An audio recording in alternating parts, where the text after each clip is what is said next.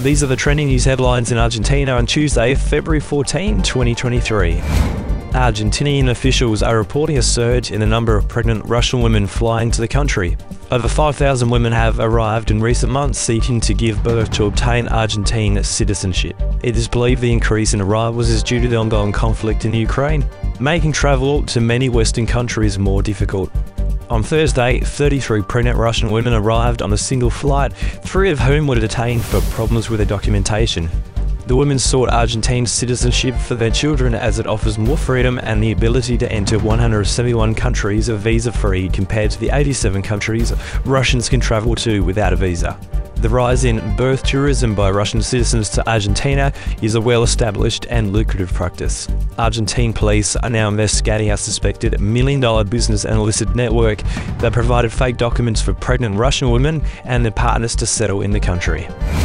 Argentina's President Alberto Fernandez is making a major reshuffle ahead of the October elections. He's replacing Cabinet Chief Juan Manzur with the current spy chief, Agustin Rossi. Rossi is a recognised political leader and served in the governments of Nestor Kirchner and Cristina Fernandez Kirchner. The Peronist government is facing tough times with inflation at nearly 100% and infighting among factions. Manzur will lead the campaign for the ruling coalition's governor candidate in the most important regional elections in Tucumán. Fernandez may seek re election but is facing splits within his coalition.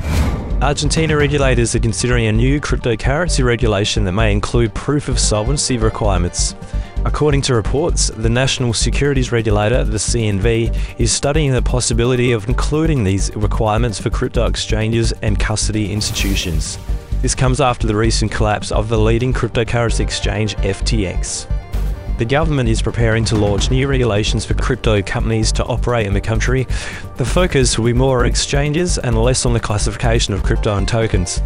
The regulatory framework will be applied gradually, and the CNV president, Sebastian Negri, has stated that all measures will be taken in collaboration with crypto companies in Argentina. The CNV will create a working group with the industry to agree on new regulatory parameters. Eight amateur rugby players in Argentina have been sentenced to prison for the 2020 murder of 18 year old Fernando Baez Sosa. The verdict sparked debates about race and class in Argentine society. Five of the defendants received life sentences, and the remaining three received 15 years. This was after a four week trial in Dolores, located 140 miles south of Buenos Aires. The governor of Buenos Aires province expressed hope that the verdict would bring comfort to the Baez Sosa family. However, the family lawyers have said that they are considering an appeal for the lesser 15 year sentences instead of the life sentences they had sought for all defendants. The murder case has reignited discussions about justice and equality in Argentina. For more headlines, simply search Ozcast Argentina News Headlines on your favourite podcast app.